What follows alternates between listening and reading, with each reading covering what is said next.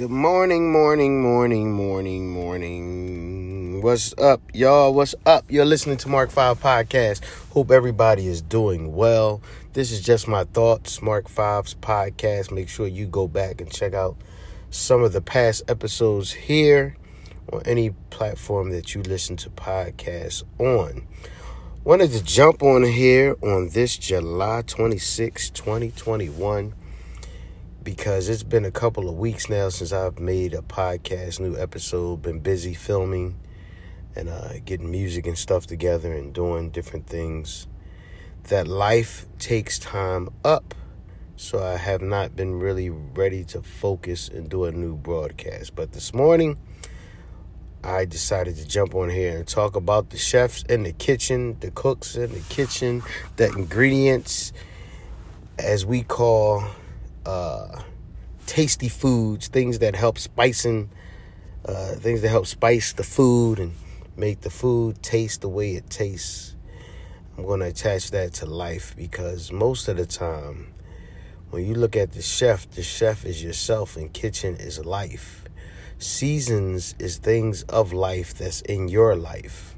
I'll say that again so that way it don't sound too confusing. Sometimes the kitchen is life.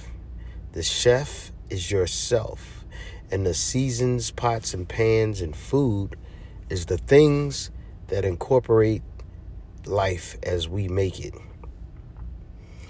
And when we're in the kitchen and we're cooking and we're seasoning our food and we're chopping the onions and green peppers and we're making whatever meal that we may be making, sometimes you have individuals that want to come into the kitchen and they want to tell you what you should put into your meal.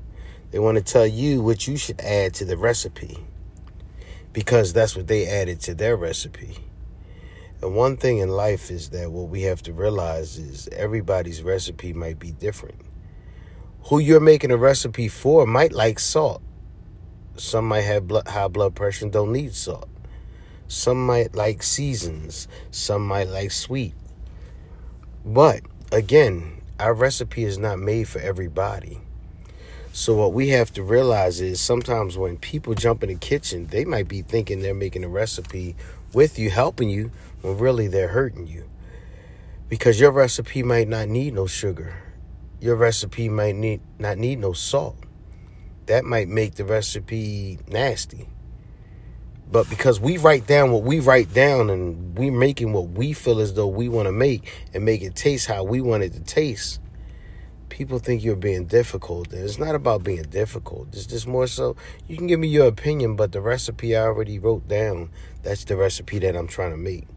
I don't need no added sugar, no added salt. I don't need your great-grandmother's, uh, the way she did it.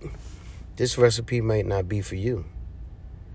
So when I make this and you taste test it, you don't like it, that's understandable. I can't get mad that you don't like my recipe. It's not made for you. It might be made for somebody else that like the way it tastes. So we can't get personal or offended when it comes to people trying to give their opinion on things. That might be some of their history or some of what they went through or some of what their grandma and grandmom showed them how to do, and that's what they were born and raised on. That's okay. But this recipe might not just be for you. You might need to make your own recipe. Mark Five, y'all enjoy your day. Make sure y'all check out the broadcast. Uh, new broadcast being posted on our podcast platforms. Mark Five. Download that free app, Sador Radio.